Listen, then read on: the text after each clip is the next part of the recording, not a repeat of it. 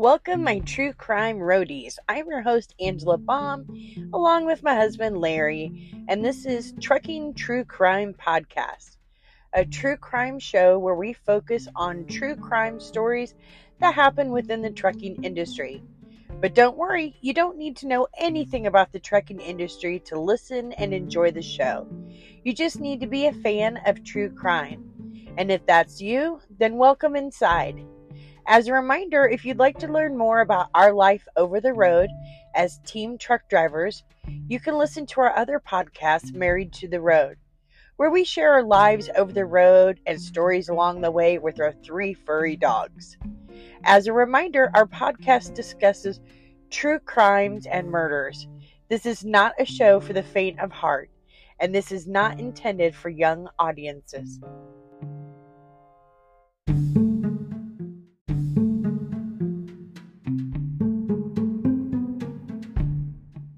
If you like your podcast ad free, then head over to our Patreon, located at patreon.com slash trucking true crime podcast, where for just a dollar a whole month, your episodes are ad free. And if you need more episodes in your life, then for just $5 a month, you get a bonus episode each month.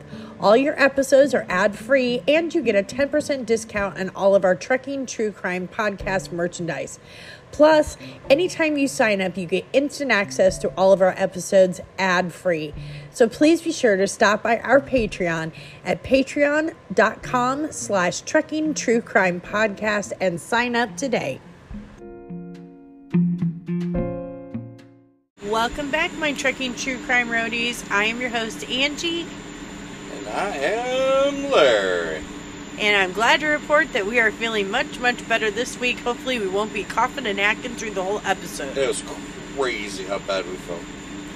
Uh, but the good news is, I was able to work on this very well known case that we're going to talk about today that is about a serial killer who went by the CB handle of Dr. No.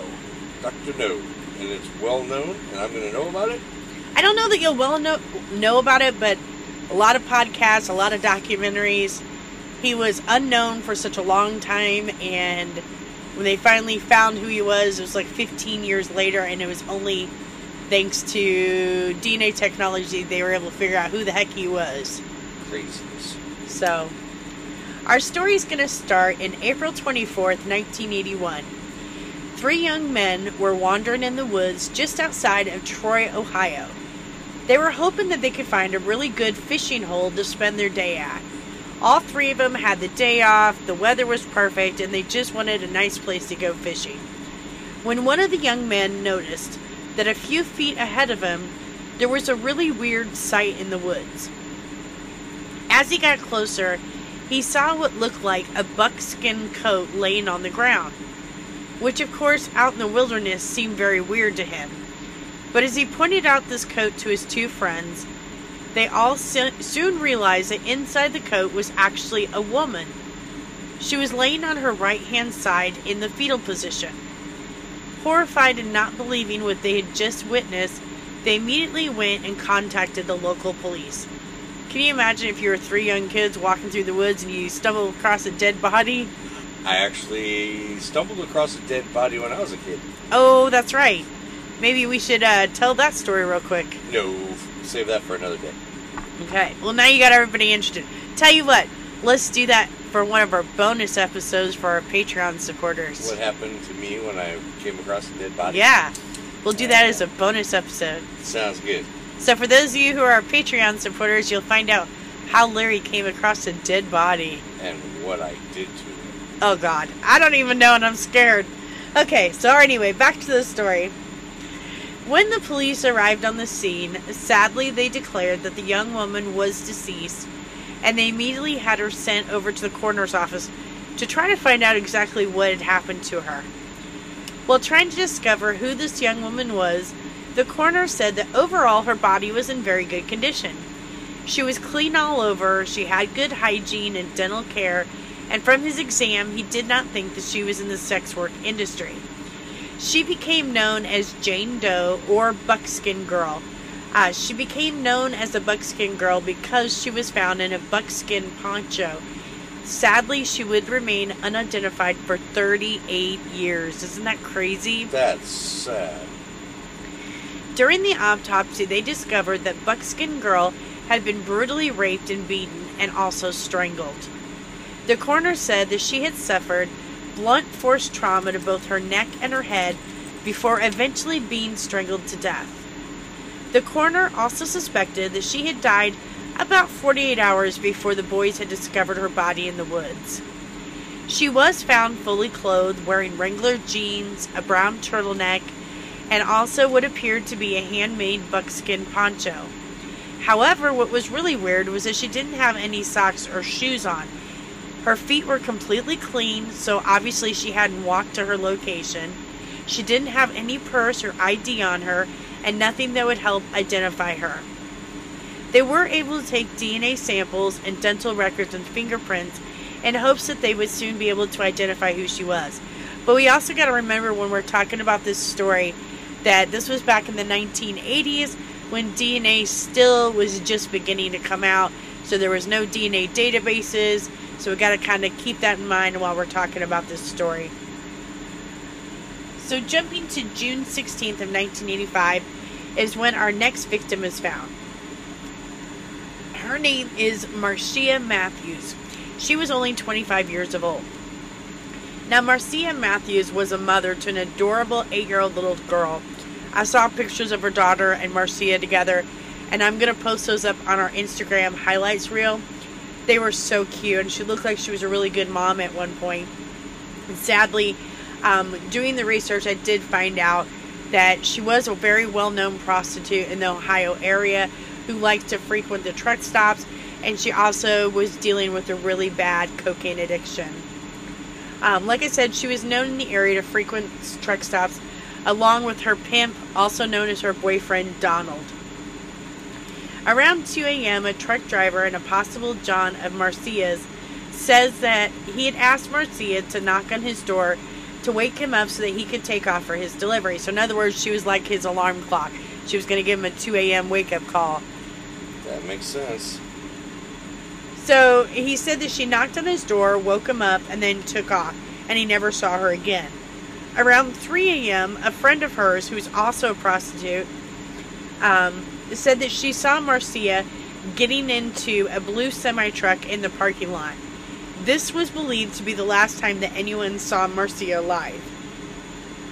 Just two and a half later, two and a half hours later, her body was found off of Highway 71 in Ohio, about a mile from the Union 76 truck stop that she was known to frequent. Poor Marcia was found alive on the side of the road by State Trooper Kevin Tilber. I'm sorry, Tilter. Kevin Tilter was out doing his regular patrols when he came across Marcia on the side of the road. She was beaten so severely on her head and her neck that the trooper was not even sure if she was still alive. Trooper Tilter did try to perform mouth to mouth CPR to try to make sure that she was able to make it to the hospital. Um, calling the local EMS, he rushed to get her to the hospital as quickly as possible. Sadly, she remained in a coma for a few days before eventually passing away due to all the trauma that she suffered to her head.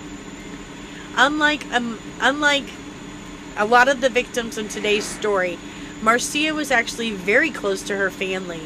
She grew up in a very loving family. She was very close to her daughter and her brothers and her mom.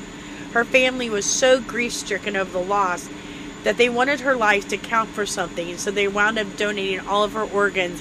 And according to what I saw in my research, she wound up saving four other people's lives. That's awesome. She was like, uh, sadly, she was the only one I found that had a really close connection to family. On July 20th, 1986, a truck driver had stopped at a closed rest area again off of Highway 71 in Ohio. He just wanted to stop and have a quick bathroom break. As he was walking to the restroom, behind a three foot barricade, he came across the body of a young female woman.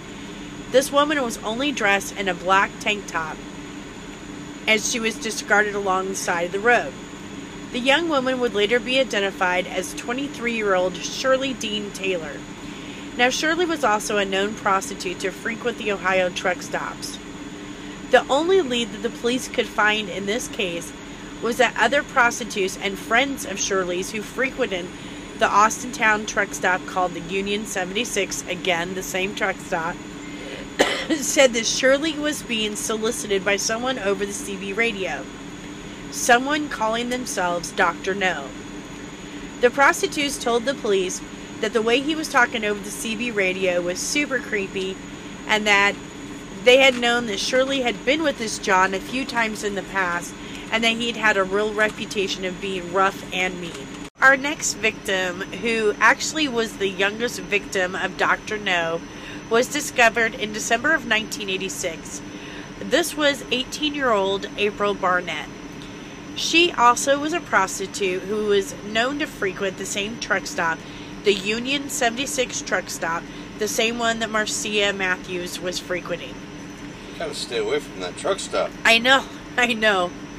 April was a young woman who would often prostitute out of the Austintown Austintown truck stop with her pimp again, aka Austin, who was also her boyfriend. His name was Austin Pickens, and he tended to be there with her every every single time she was out there prostituting. So on this particular night, a truck driver had stopped along the highway when he discovered April's young body alongside the highway.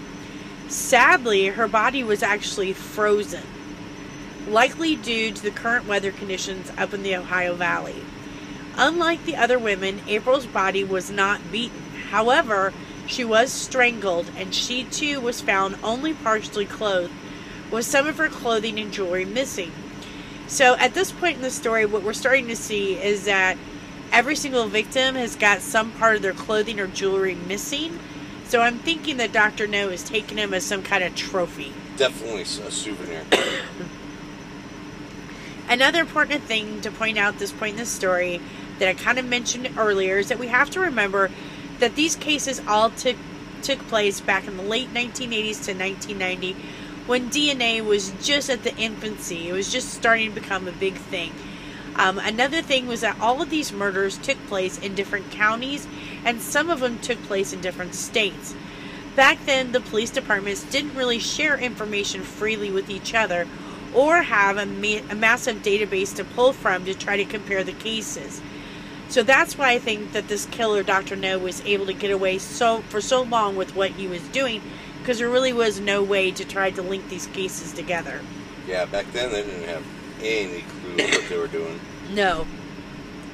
Now, a few days later, this time we're in Illinois, but again off of Highway 70. So the two highways that seem to be consistent in this is Highway 70 and Highway 71. And if you guys look at a map, Highway 70 and 71 actually cross in Ohio. So they and I actually have a map that I'm going to be putting up on Instagram that shows the locations where all these bodies were located. So this time we're in Illinois, off of Highway 70, where another prostitute was found off the side of the highway. Her name was Jill Allen, and she was only 28 years old. Now, her death was also linked to Dr. No because of the way that she was found. Just like all the other women, she had been beaten severely in her head, strangled, and left off on the side of the highway. Also, she too was found partially nude. They actually were na- never able to find her shoes, her bra, or her underwear. he always seems to keep like half their clothing. So, like the other victims, they realized that the killer, Dr. No, was starting to keep trophies in all of his killings. They also linked her death with the other cases because Highway 70 runs into Ohio, as well as the similarities between the other women being prostitutes. It was just too much of a coincidence. Excuse me, guys. A little lingering cough. A little bit. I gotta keep taking sips every once in a while. So our next victim was found March of 1987. This one's kind of interesting. What number would this be? oh, I think we're at s- five now. Five now. yeah. So this lady's name was Anna Marie Patterson. Now Anna Marie was actually married, believe it or not, and she was a prostitute. So Anne had actually gone missing back in February after her husband, who was also her pimp, dropped her off at a truck stop. Again, it was the same truck stop as all the other women, the Union 76 truck stop in Ohio. Now, what's a little bit different about her story is that a week prior to her disappearance, she actually had been arrested by the police and brought down to the police station. She was arrested for solicitation of prostitution. During her interview with the police, they were asking her if she had experienced any strange or scary or unusual Johns lately because they were starting to see the pattern of these women's bodies that they were finding, and they all seemed to be coming from around the same truck stop. And do they know somebody by the name of Dr. No? Yes. And she had admitted that there was one John that really scared her that she saw regularly. And his name was Dr. No. She explained that she would get on the CB, or the, I'm sorry, that he would get on the CB when he was in the area and call out the particular girls that he frequented by their names. Most of the girls who worked the truck stops were so freaked out by Dr. No that they would not even answer him on the CB radio. But on those nights, when she really needed money badly, she would go see him. And one week, one week later, she found herself missing, and they found her body in March of 1987. Now, what's interesting about this one is he kept her body for almost a month. And where was her husband pimp at? Good question. But what's even more interesting is when they did find her body, even though she'd been gone for a month, the coroner said that he thought she passed away probably 48 hours after she went missing, yet her body was in super good condition. And do you know why? he must have pulled a reefer. He had a reefer. That's the only thing they could figure out because her body was in pristine condition, so they figured it had to have been kept in a refrigerated trailer. So now they're thinking, mm, we probably got a trucker here. So she, just like the other women, had been beaten, strangled, and left partially nude, and she was left in a sleeping bag underneath an overpass off of Highway 71. Now, on August 10th, 1987, we have another victim, Paula Beverly Davis, who was only 21 years old. Paula was found in the woods in Englewood, Ohio. Now, Paula's body was found in a very grassy area. Her underwear and pants were pulled down to her ankles, and her top and her bra were missing. The killer did leave behind her jewelry. Now, Paula's body was sadly Paula's bad body sadly was not identified for over 10 years, even though the coroner and the police had taken several photos of multiple tattoos that Paula had all over her body. It wasn't until 10 years later when a family member was actually on the website of National Missing Persons and Unidentified Subjects that a family member finally recognized the tattoos and were able to finally identify Paula's body. So that's two victims that one was 38 years and then poor Paula didn't get identified for 10 years. That's so sad. The other thing about Paula that was a little different than the other people is she was found in a grassy area and there was actually tire tracks. So somehow he got his semi truck back there because it looked like, according to the tire tracks, it looked like he pulled up and literally just dumped her body out into the woods and then took off. So it doesn't look like the crime actually took place there. It looked like he just pulled over into this wooded area, dumped her body, and took off. Hightailed it. But they were able to get out of there. Yes, they were able to get some tire imprints. Now, in November 22nd, 1987, the body of LaMonica Cole, who was aged 90, 19, was found. This time, she was found in a truck stop in Pennsylvania. But she was linked to be one of Dr. No's victims because she herself was an Ohio native. She was also known to frequent the Union 76 truck stop stop. and areas around there. No, people stay away from that truck stop. I kind of wonder if it's still in existence, and if so, I don't want to go there. Just saying. Ugh. Yeah, no. Just like the other victims, she too died of blunt force trauma to her head and strangulation.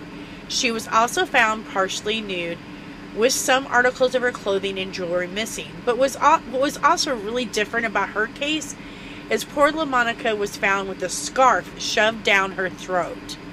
Asphyxiation. Oh yeah. But unlike in the other cases of suffocated. Yeah. But unlike in the other cases of women, this time they had a possible sighting of the killer. LaMonica's boyfriend, aka her pimp. Again, what is it with these women and their boyfriends being their pimps? I'm just saying. Ah. Her boyfriend, who was also her pimp, he was pimp. yeah he was 24 year old derek mims. Now derek told authorities that she had been picked up by some man in a dark blue peterbilt semi truck with white stripes going down the side. And a reefer. and he was also hauling a refrigerated trailer. God you took the words right out of my mouth. Yes. April 19th 1990 another young woman was found near Columbo, columbus ohio pilot truck stop near a dumpster by an employee. Again, this poor girl also had been beaten and strangled. All of her clothing was missing except for her underwear, which was what he had left behind. The coroner also said that due to the condition of her body and the fact that she recently had had sex, he suspected that she too was a prostitute. But sadly, this Jane Doe would also remain a Jane Doe for over 28 years until her DNA was submitted to the Jane Doe database. So in 2018, they finally got a familiar DNA hit and were able to identify her. And it comes to find out her name was Patricia Anita Corley. She was a mother who, at the time of her death, was a mother of a two year old toddler, and she was also a veteran of the military. That's sad. They do not know if she was a prostitute, so that one was sad. And where did that one happen at? That one actually happened, um, I just said it, Columbus, Ohio, at a pilot truck stop. So it wasn't the Union 76 What's truck stop. Union 76? But he could have picked her up from there. We don't know. Finally, in late 2019, the FBI were finally able to get a hit on the Dr. No DNA, and it was linked to a 49 year old long haul truck driver whose name was Samuel Legg III. Now, Samuel Legg III was previously arrested in 1997 for the unknown rape of a 17 year old girl. Now, according to what I found out, this girl had just gotten into a fight with her boyfriend and he had left at an Ohio truck stop.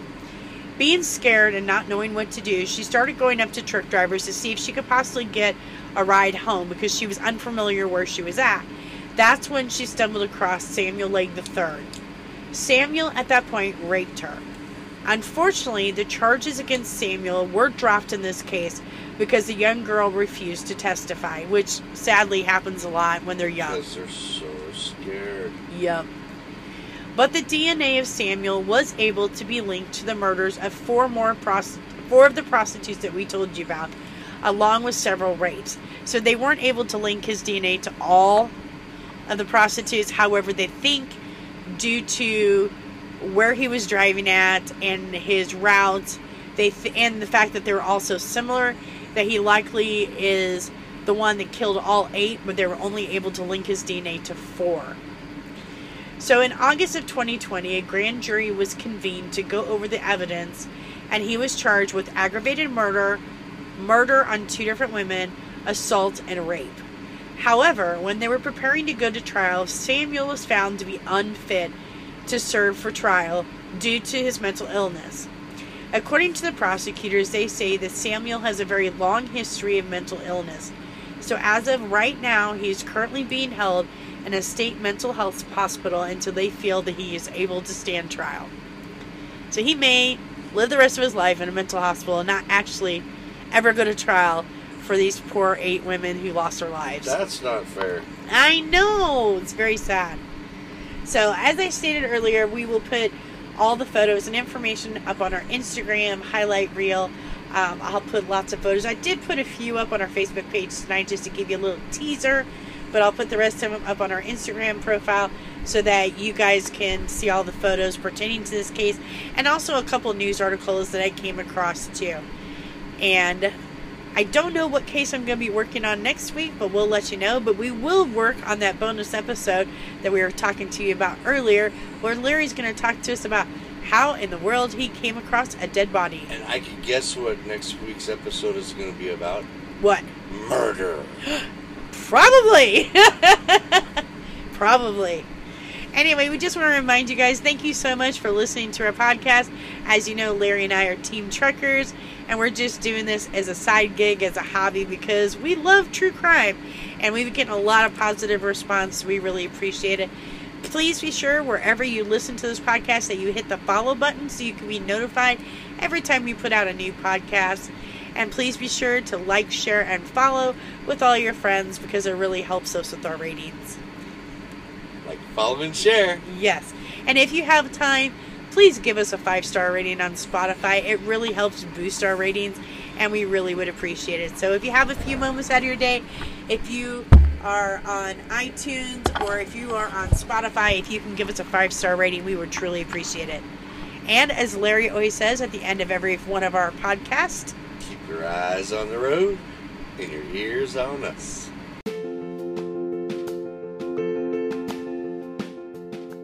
Have you ever been interested about what all it takes to be a truck driver out here, delivering the goods all across America? Or more importantly, what is it like being a team trucker out here with your significant other 24 hours a day in a small confined space, working together, eating together, sleeping together, you name it? If you've ever been curious about the trucking industry, please listen to Larry and I's other podcast, Married to the Road. Again, that's married, the number two, the road. Please be sure to give it a listen today and don't forget to hit that follow button.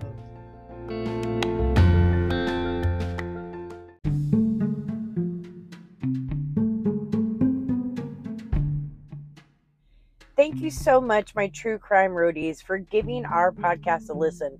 We really appreciate you listening to our Trucking True Crime podcast. If you enjoyed our podcast, please be sure to visit our Instagram page or our TikTok page, also Trucking True Crime Podcast. And don't forget that you can visit our Facebook page as well. Again, Trucking True Crime Podcast. Be sure to like, share, and follow, and be sure to share out our podcast to all your friends. We'll be back here next week with another great episode. Thank you so much, my true crime roadies. Be safe out there.